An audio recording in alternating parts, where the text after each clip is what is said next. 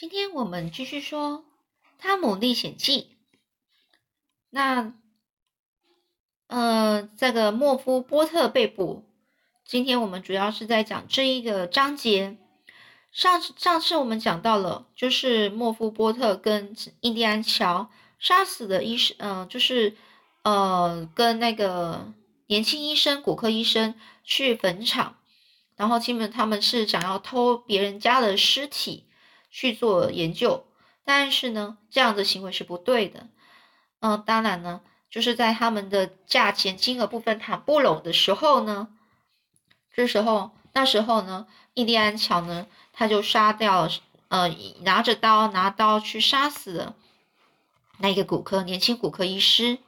结果呢，他就把这件杀死杀死医生的这件事情呢，是把这个罪呢就嫁祸给。嫁祸给这个波特，说，呃，波特是你杀死的这个年轻医生的。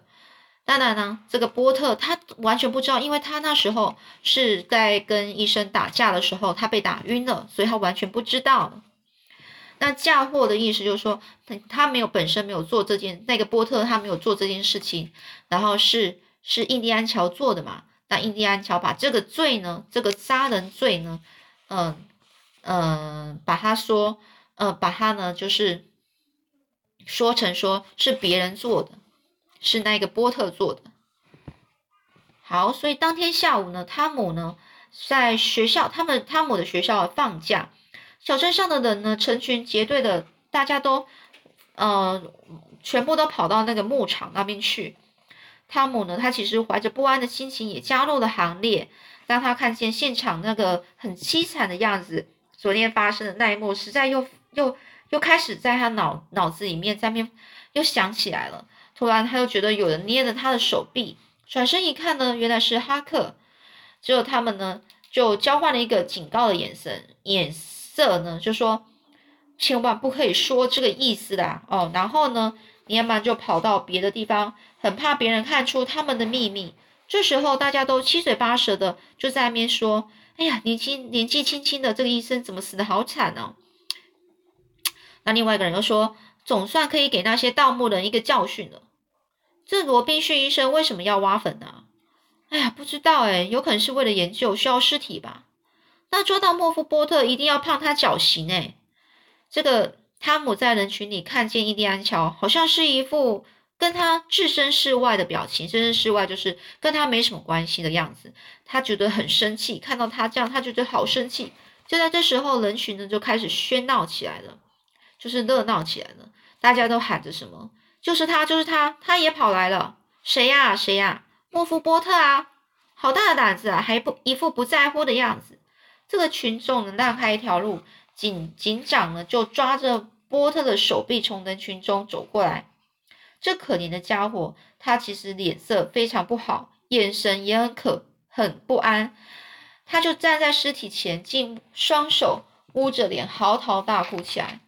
这时候，波特就哭着说：“各位在场各位，我没有杀他，我发誓，我绝对没有杀他。”有人就大声说：“有谁说是你杀的吗？”真是的，没有人说是他杀的。他竟然心虚的开始在面讲了，自己解释起来了。这个波特呢，他抬起头来四下张望，他眼眼神呢都露出了这个哀求的样子。当他看到印第安乔的时候，大声说：“乔，你答应过我，我你答应过我绝对不。”然后呢，就这时候警长把那把那把刀呢放在这个波特眼前，说：“这不是你的刀吗？”这时要不是有人呢，赶紧扶着波特，让他慢慢的坐在地上，不然他就要晕倒了。啊，不知道为什么，我就是想来拿这把刀。这个莫夫就这样讲，跟警长说。莫夫就像泄了气的皮球，开始在那边讲，讲自己在那边喃喃自语，就自言自语说着：“乔，你可不可以告诉他们，瞒也瞒不住了，反正我自己也记不清楚。”而哈克和汤姆目瞪口呆的听着那铁石心肠的大坏蛋滔滔不绝的捏造了一套谎言。这个大坏蛋，那当然就是印第安乔了。这两个孩子希望老天有眼，立即呢当头一响雷，就是意思说，这这两个孩子希望老天有有眼呐，希望马上有一个雷打他打在那个印第安乔身上，劈死这个骗子。可是呢，恰恰相反，那个骗子却整个是神气活现，安然无恙。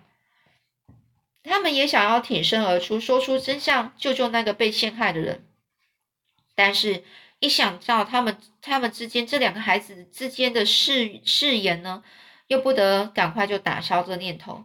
几分钟之后，这个验尸时，印第安乔发了誓，又从容不迫的重述了一遍刚才说的话。而这个汤姆和哈克再次从内心想，呃，内心呢就。涌出了正义感，就是就感觉到一个正义感，想要说出真实真相，但是印第安乔那副凶恶模样，一看到他，整个他们的勇气又消失了。从此之后呢，这个汤姆就怀着这可怕的秘密，啊，受到谴那个谴责的良心，每天晚上都睡不好。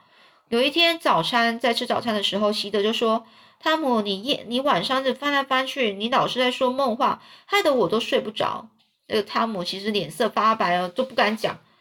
这玻璃姨妈关心的说：“那可不好，汤姆，你有什么心事吗？”汤姆就马上说：“姨妈，我没有心事啊。”可是呢，这汤姆的手啊一直在发抖，手中端的咖啡都泼洒出来了。这时候，姨妈说：“汤姆，你在发抖，气色也不好，到底有什么心事呢？说出来给姨妈听听啊。”这时候。汤姆就说：“没什么啦，我只是在想自己，嗯，不听话又常逃学，又很很很淘气，让姨妈为我太操心了，心里难过罢了。”这时候姨妈说：“哎呀，孩子，你怎么突然乖起来了？你不必替姨妈难过，只要好好读书，快快快快乐乐的玩，不要为那些小事闷坏身体。”这个玻璃姨妈听到汤姆那样说，不觉得就开始心软了。她虽然很顽皮，但是有时候也很讨人喜欢的啊。而汤姆担心自己的秘密被人发现，一直一直呢，他的心啊，这时候稍微放松了一下。可是呢，那讨厌的希德却在旁边一直插嘴。他就说呢，希德就开始说了：“你睡觉的时候一直在说那些可怕的梦话。昨天夜里你说血啊血啊都是血啊，一时说了好几次，还说不要折磨我了。我说实话，饶了我吧，汤姆，你到底为什么要求饶呢？”这汤姆其实很气，又急又害怕。他很怕席德再说下去，说不定真会真会会有什么岔子，就是会有什么事情发生。幸好呢，这个玻璃姨妈注意力转移了，他无意间呢就替替的那个替汤姆解了围。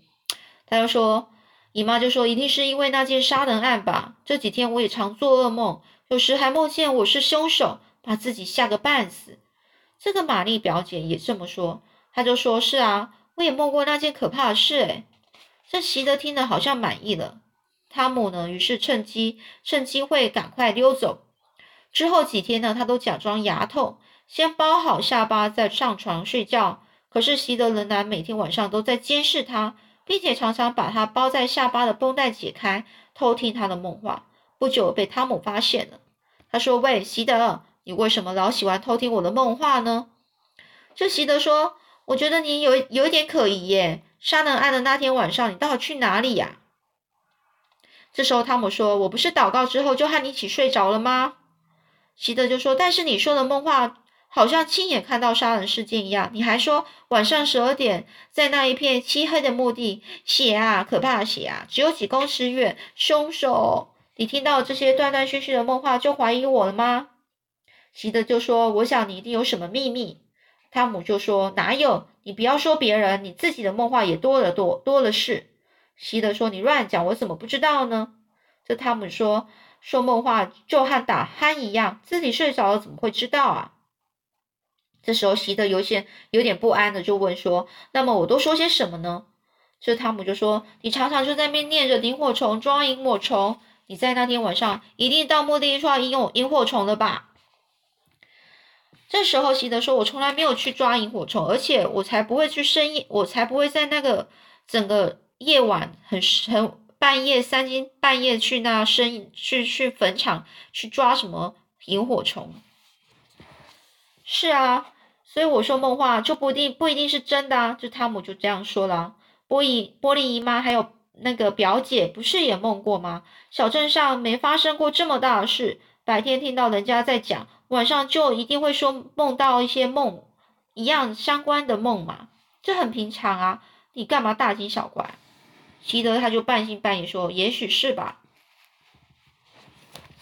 汤姆呢，其实尽可能想要忘忘掉心里的秘密，却怎么也办不到。因为在吃饭的时候听到一个坏消息，他说莫夫波特可能被判处判处死刑，如自己如果肯挺身作证，莫夫波特就可以洗刷冤情。但是想到印第安乔，他又没有勇气，所以他每天都为这件事烦恼，晚上呢也常睡不好，因此呢精神非常的不好。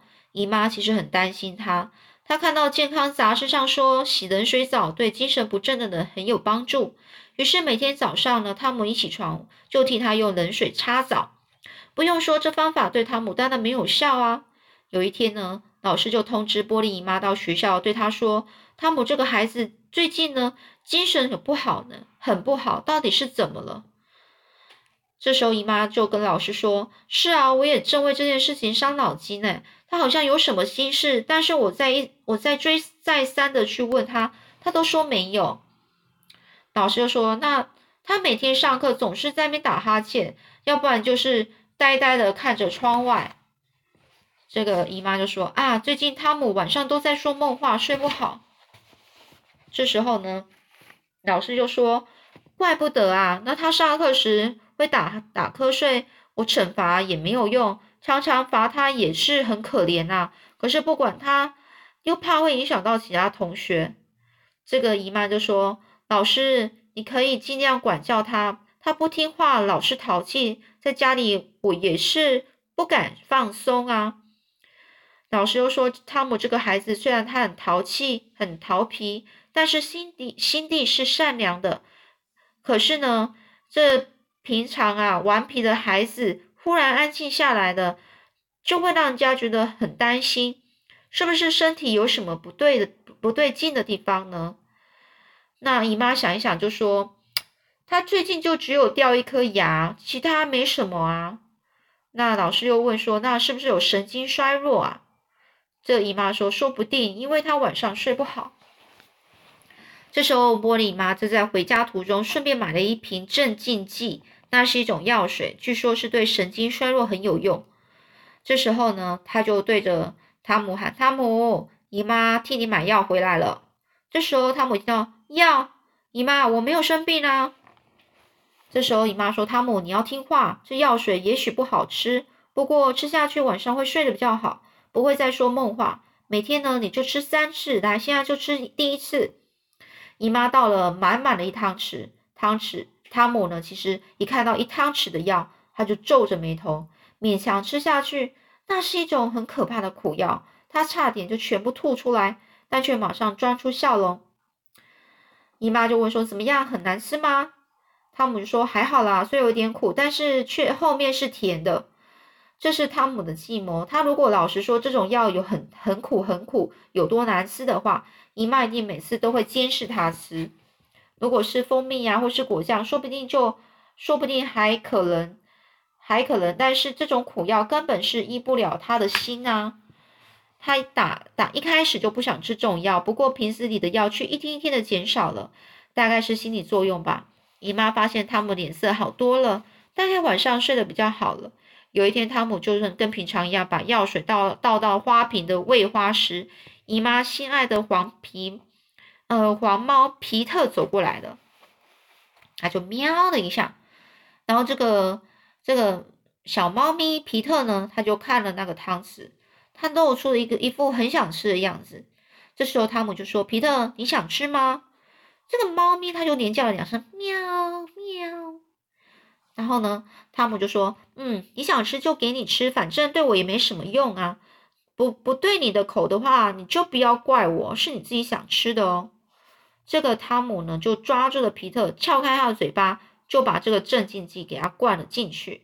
皮特一下子跳了有两公尺高，并且喵喵的嚎叫，在屋子里开始狂狂奔乱闯，不是撞翻了这个，就是打破那个，把家里弄得一塌糊涂。这个姨妈一进来，看到这个这个皮特，就是这个小猫咪皮特呢。翻了两个筋斗，发出最后一一个喵叫声、嚎叫声，呐惨叫吧。然后呢，他就跳出了，敞开了窗户，撞翻了窗台上的花瓶。这个姨妈从老花眼镜上去看了一下，很惊讶的下巴差点要掉下来。这个他就问啊，汤姆，那只猫怎么啦？汤姆就说我不知道啊。那姨妈说，嗯，我从来没看过它这样，它为什么要这样胡闹啊？汤姆又说，姨妈，我真的不知道是不是这个猫高兴起来就是这样啊。姨妈说什么？猫高兴起来就是这样？姨妈的语气有点不太对劲。汤姆就说：“姨妈，我是那样想啊。”这姨妈说：“你别胡说了。”姨妈呢就开始要骂他，然后四下去找。